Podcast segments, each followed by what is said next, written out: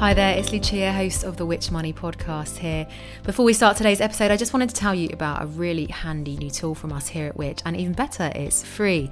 It's called My Money Health Check. All you need to do is answer a few quick questions about your finances, and then we'll do the rest, pointing you towards our brilliant Which advice that we think you'll find really useful. Once again, that's My Money Health Checks. If you want help with cutting your bills or making your money go further, it's the place for you. Just head to which.co.uk forward slash My Money Health Check.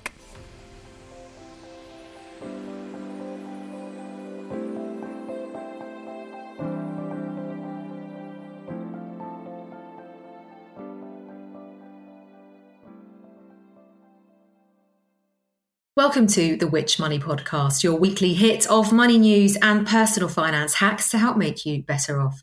I'm your host, Lucia Ariano, and here's what's coming up this week.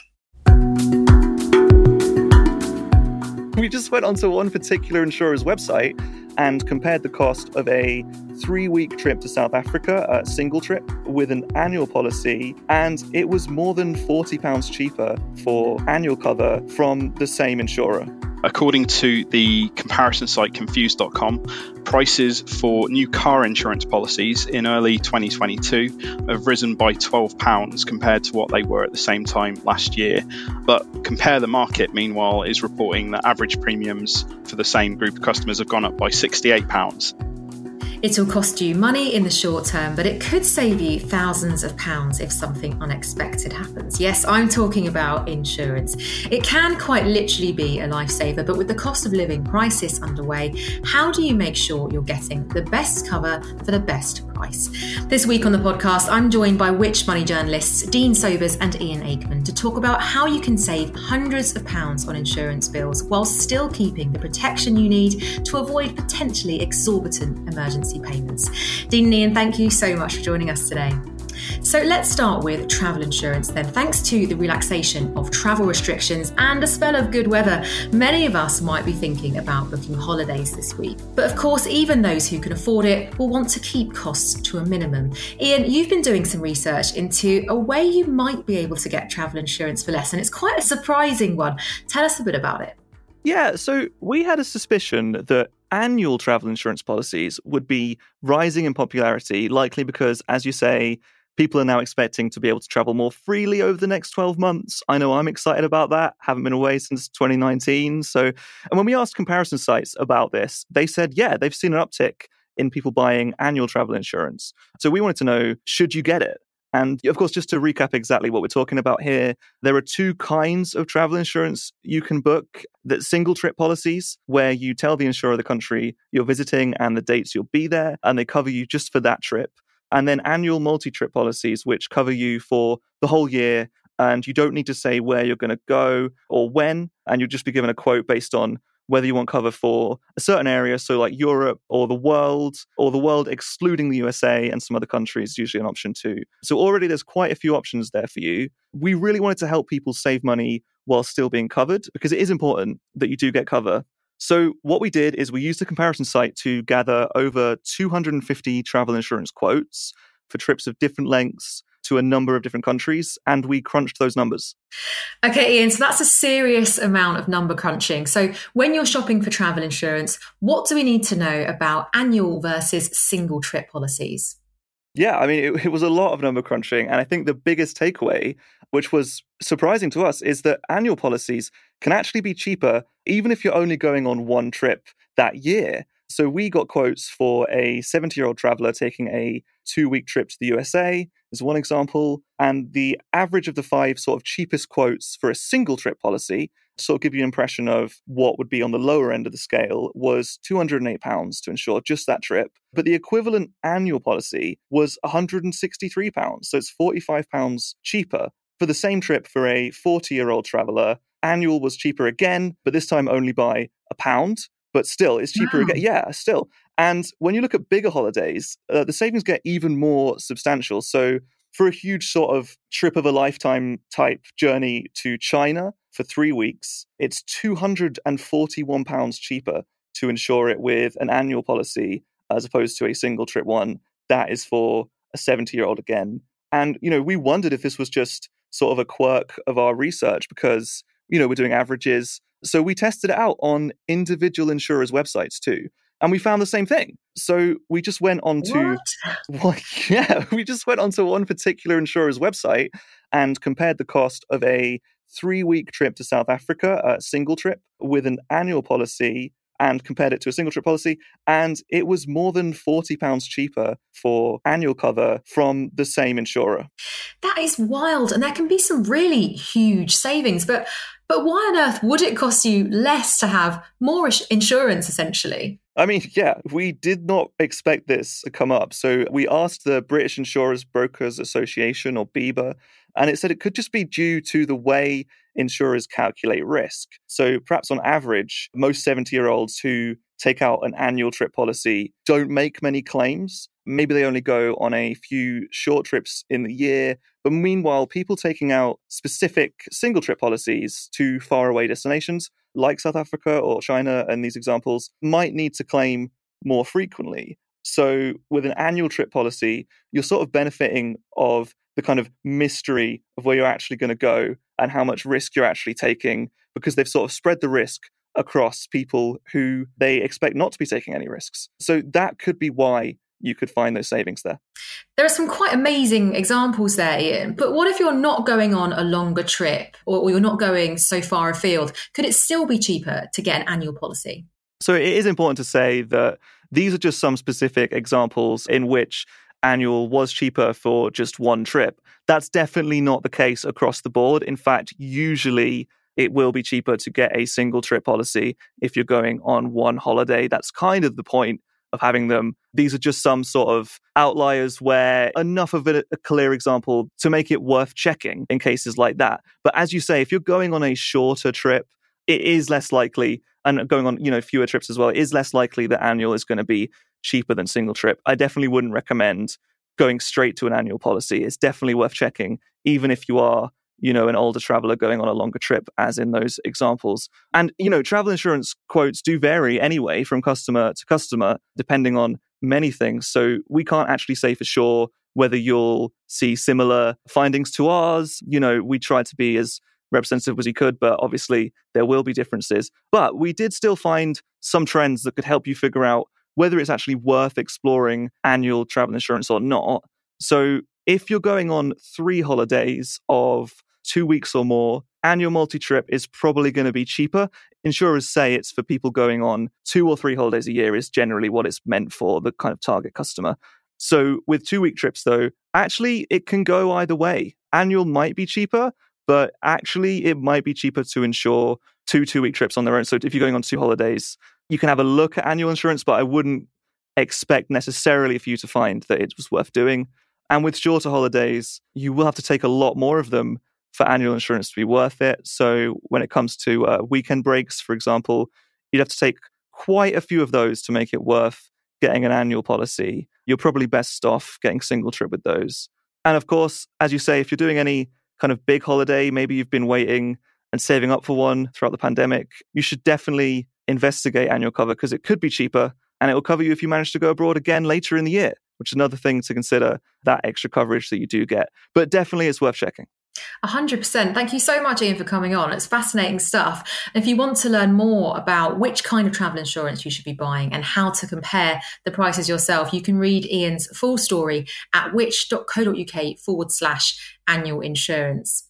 Now, Dean, while we're still on travel insurance, what are some of the kind of bread and butter tips of yours? So, I guess the key bread and butter piece of advice that we would generally give is to shop around widely. Now, this is kind of something that goes for all types of insurance and many other things that you buy, although it's particularly relevant with travel insurance in as far as if you're using sort of the main comparison sites to shop for your travel insurance, there are quite a few travel insurance companies that actually don't sell through those sites. So to properly shop around, you need to widen your scope a little bit it can be well worth shopping around more widely because there are lots of firms, for instance, that specialize in particular types of cover. So, for instance, cover for people with pre existing medical conditions that aren't really able to operate through comparison sites, or the main ones anyway.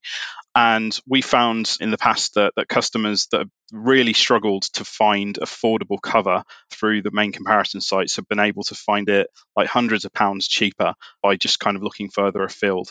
The main place that we would recommend going to find out who these insurance providers are and what they can offer for you is the British Insurance Brokers Association. Ian mentioned them earlier you can go onto their website. They, they run a, a, find insurance service, which kind of helps you find a broker if you're struggling to find insurance elsewhere. And they also have a phone number that you can call for the same service, and it's 0370 950 1790. In addition to checking BIBA, specifically if you have a difficult to cover medical condition, there's actually a directory of insurers that specialize in covering people with medical conditions, which is on the moneyhelper.org.uk website that's pretty much what we would recommend. Thanks, Dean. Super helpful services to be aware of there and share with anyone who might benefit from them. Now, of course, we've talked about the huge number of bills that are skyrocketing thanks to the cost of living crisis in previous episodes of the Which Money podcast. And it brings me no joy to say that the cost of living crisis appears to have hit home and car insurance bills too. Dean, how much are prices rising? So, since the end of last year, premiums for new car and home insurance policies um, seem to have been going up, at least for some customers. The actual amounts that they went up by varies depending on who you ask. There are quite a few organizations that track premiums, and while they usually see the same sort of overall trends, the figures themselves can be very different. So, as an example, uh, according to the comparison site confused.com, prices for new car insurance policies in early 2022 have risen by £12 compared to what they were at the same time last year. But Compare the Market, meanwhile, is reporting that average premiums for the same group of customers have gone up by £68. And there have also been reports that home insurance is going up too, though by, by less. Wow, that's shocking, is it? So, do we know why this is happening? So it seems to be kind of clearer with car insurance that a lot of it has to do with the impact of the pandemic. So, past couple of years, obviously, we've had lots of disruption and there have been far few people driving than beforehand. So, with far fewer people driving, there have been a lot less accidents happening on the roads, and this has saved insurers a lot of money in claims. As a result, it's basically been cheaper for them to insure drivers. So, premiums kind of went down quite substantially. Things are beginning to kind of return to normal now. So we're seeing the cost of insurance going back up and we're seeing premiums begin to rise. But then also, kind of more immediately, at the beginning of this year, there was a change in the law, which basically meant that insurers aren't allowed to offer new customers special discounts for switching. And this applies to both car and home insurance. The new rules are designed to make insurance pricing fairer on loyal customers. So beforehand, it was often the case that you could buy a new policy from a new insurer, an excellent price, and then over the years the premium would just gradually increase, and and you know there'd be a lot of cases where you'd be paying multiple times what a new customer would be paying for exactly the same product. So that's what this new rule was put in place to sort of combat. Interestingly, the Association of British Insurers last week published some figures that relate to car insurance, which suggests that premiums are now moving differently for new drivers and renewing ones. So the ABI said that since quarter four last year, October, November, and December, premiums for new customers have gone up by £20, but it says that premiums paid by customers that renewed cover with the same insurer have actually fallen by £47. So, in a way, that suggests that we might be seeing a, kind of a complex but a sort of a promising picture in that renewing customers are actually seeing their premiums go down a little bit. Of course, the massive caveat that I have to apply to all of these figures is that these are basically averages of what millions of people are paying. So, whether you are a switcher or a renewer, they don't really give you much insight to how reasonable your deal is. The only way that you can find that out is by shopping around. Fortunately, that's not too difficult to do. Now, Dean, we've talked on the podcast recently about how switching energy providers at the moment really isn't as effective as it used to be. But that's not the case when it comes to insurance, is it? So, Dean, insurance switching 101, how do you do it and how much could you save? So it's still very much worth shopping around. There's still competition, even if insurers can't offer you like a special new customer discount to kind of reel you in. So according to Compare the Market, drivers can potentially save £120 by switching. And that's a lot more than the average amount of price rises that we've been recently seeing. So it's definitely still worth doing and it can stand to save you a lot of money. So how do you do it? The place that you start is, you know, it's coming up to your renewal. You get your offer from your insurer. Now, on that renewal notice should be last year's price, and you should be able to compare it to the offer that you're getting. So, the first thing to do is just check, you know, has it gone up? Has it gone down? Has it stayed the same? If so, are you happy with that change? And then, secondly, is the price that they're offering now a reasonable one? Now, the second question, if it's a reasonable price, that's kind of the more tricky one to answer, and you'll need to kind of do a bit of investigating to find that out. The way that you do that, it should take you about 20 minutes, maybe half an hour. Basically, just check some comparison sites, plug in your details into a few of them. We do recommend using multiple comparison sites as opposed to one because they tend to have different insurers on them. Insurers can provide different prices through different sites. So if you if you want to kind of have as full a picture as you can, use several sites but that will show you basically what your insurer's rivals are prepared to offer you in comparison to what your insurer is offering you. So then what you've got is a decision to make, you know, if you're happy with your price, then maybe you want to just stay put and accept the insurer's offer. If you're unhappy for any particular reason, give the insurer a call to tell them. Whenever we've researched this, we've found that this more often than not results in the customer getting a reduced quote. Insurers seem to be quite receptive to negotiating the premium.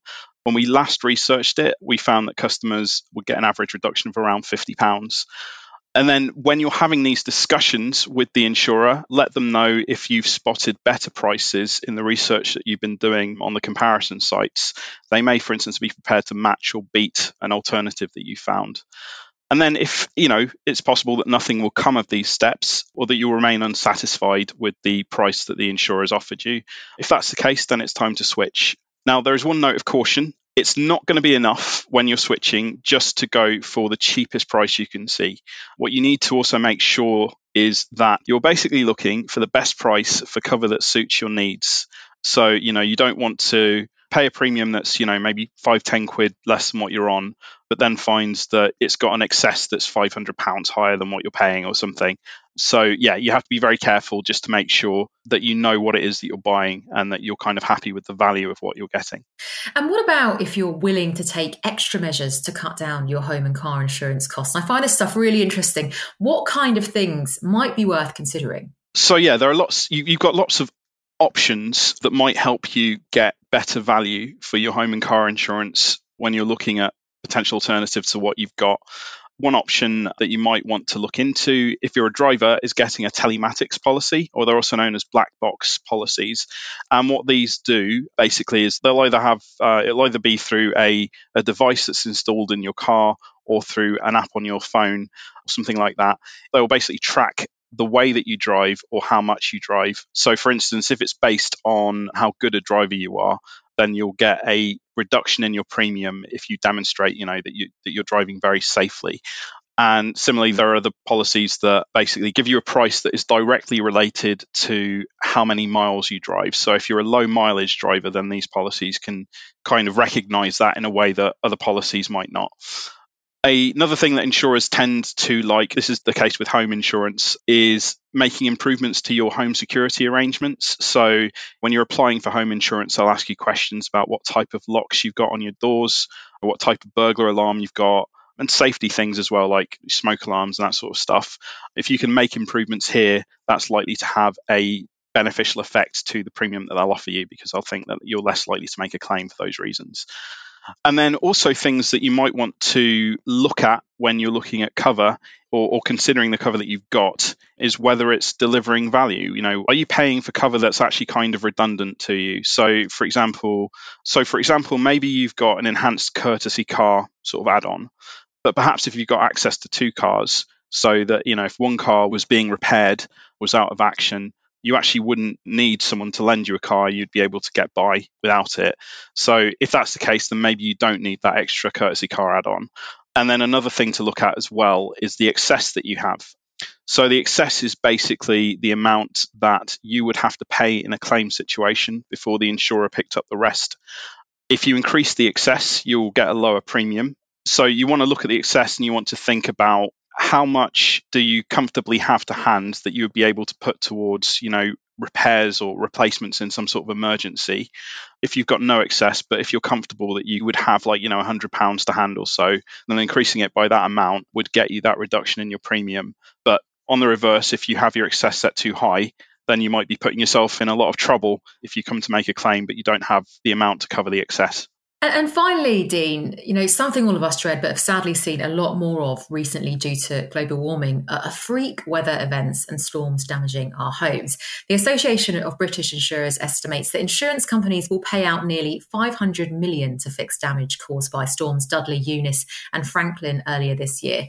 And Dean, you've done some great work looking into how home insurance works for houses in flood prone areas, including on a Which Money podcast episode back in 2020, episode 78, if you do you want to, to go back and have a listen. The bottom line, you know, unsurprisingly, is that it can be more expensive to insure your home if it's likely to flood. But is there any good news for people whose homes might be damaged? Yeah, there is some good news, and it's uh, something of a change in how home insurance actually operates when it comes to flood cover just sort of briefly, back before 2016, it was generally very difficult for people that lived in high risk flood areas to access affordable insurance for their homes that would also cover them for flooding. And this was recognized as being, you know, a serious problem because uh, it affected millions of people. So in 2016, the government and the insurance industry launched a scheme called Flood Re to help those customers. And the way that it works is that all home insurers have to pay into the scheme. And in return, participating insurers can draw on those collected funds to pay flood claims. And this allows them to offer affordable home insurance to, to these customers that live in high risk flood areas. Last month, Flood Re expanded what it does. So it launched what is called the Build Back Better scheme. In practice, this provides financial support to insurers to not only pay flood claims, but also to pay for the installation of flood resilience measures in those homes that have been flooded. So, what are flood resilience measures? Well, these are things like self closing air bricks, adding flood resistant doors, raising electrical sockets, things that basically make it so that if your home is flooded, it kind of causes less damage. It's less catastrophic. So basically, if you're if you're with an insurer that is part of this scheme, not only should you have affordable cover, but it also means that if you do make a flood claim, you'll be better protected against future flooding. And Dean, would you have to do anything special to get one of these policies? Would you have to go via websites directly, for instance? No, you don't. So basically, it all it all kind of happens in the background. So you don't have any direct interaction with Flood Re or Build Back Better at all. All you have to do is be with an insurer that itself is part of the scheme. There are currently five initial participating insurers. These are Ageas, Aviva, NFU Mutual, Lloyds Banking Group, and LV. And if you go onto the Flood Re site, you should be able to find out more information about the scheme. You so much to Dean and Ian for coming on the show today, and to you for listening to this week's episode of the Which Money Podcast. Now, for a little bit of housekeeping, if you haven't already, please do show the podcast some love wherever you're listening. Hit follow, leave a review, and subscribe to make sure you catch us again next week. And for more money news and advice, find us on social media at Which Money and online at which.co.uk forward slash money. This episode of the Which Money podcast was produced by Ian Aikman and Rob Lilly and edited by Eric Breer.